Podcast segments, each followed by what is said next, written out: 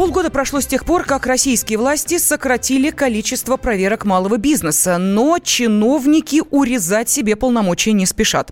Предприниматели жалуются, современные ревизоры выписывают им многотысячные штрафы, пользуясь лазейками в устаревших законах. Тему продолжит Юрий Кораблев.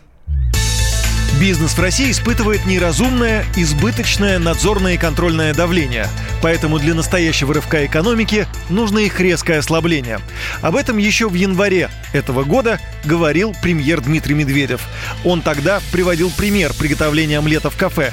Глава правительства очень удивился, что это блюдо должны делать строго по правилам. Не дай бог, не та толщина, штрафа заведению общепита не избежать.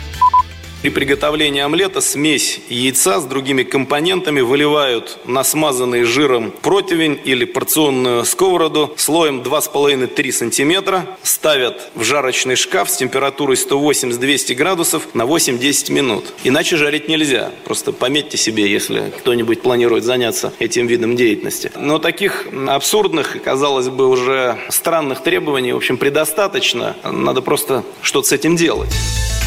Подобных норм в России 2 миллиона, и львиная доля из них устаревшие. До конца года все ведомства должны найти все старые требования и составить новые списки. Но вот уже прошло полгода с тех пор, как в стране анонсировали регуляторную гильотину, то есть отмену излишних проверок бизнеса и требований к нему. Но чиновники рубить себе полномочия не спешат, говорит президент Ассоциации развития малого и среднего предпринимательства Александр Иоффе. Что касается правил, там, связанных с, с кафе, там, с ресторанами, с другими видами бизнеса, то их такое дикое количество, что их вообще, по-моему, уже никто не знает. Конечно, это разгребать надо очень жестко и по возможности быстро, но пока механизма такого вот разгребания пока никто еще не придумал. И, безусловно, есть очень серьезное сопротивление из разных ведомств, которые, с одной стороны, просто не хотят этим заниматься, им это неинтересно, а с другой стороны, не хотят эти рычаги, которые могут привести к давлению на бизнес.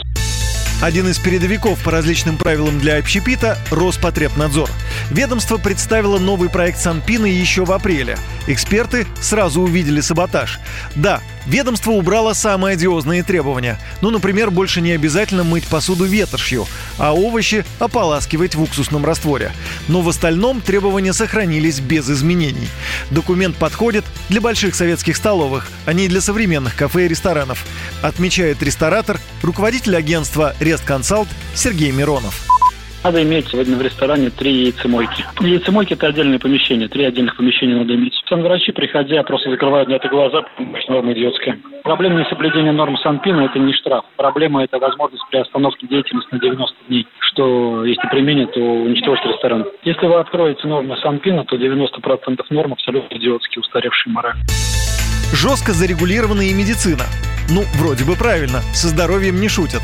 Но некоторые нормативы написаны еще в 1935 году. И даже те, что приняты позднее, рассчитаны на государственные клиники, а не на частные. Прописано все. Метраж кабинетов, ширина коридоров, стандарты оснащения, говорит владелец одного из частных медицинских центров. Например, кабинет должен быть не меньше 20 квадратных метров. Зачем столько удивляются предприниматели? Современное оборудование компактное, а бизнесмену лишнюю аренду платить. По словам предпринимателя, самая абсурдная норма в кабинете урологии должно быть 7 кушеток. Никто из участников его не придерживается. Те, кто занимаются бизнесом, винят во всем палочную систему. Проверяющие обязаны выполнить неписанные нормы. Есть четкая задача – прийти и оштрафовать. И даже есть расценки.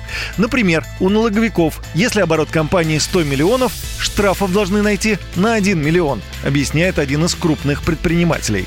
Ранее президент Владимир Путин выступил с радикальным предложением с 1 января 2021 года прекратить действие всех существующих в настоящее время нормативных актов в сфере контроля и надзора и за оставшиеся два года полностью обновить эту базу. Правительство же предложило пересмотреть требования до 1 февраля 2020 года. Юрий Кораблев, Радио «Комсомольская правда».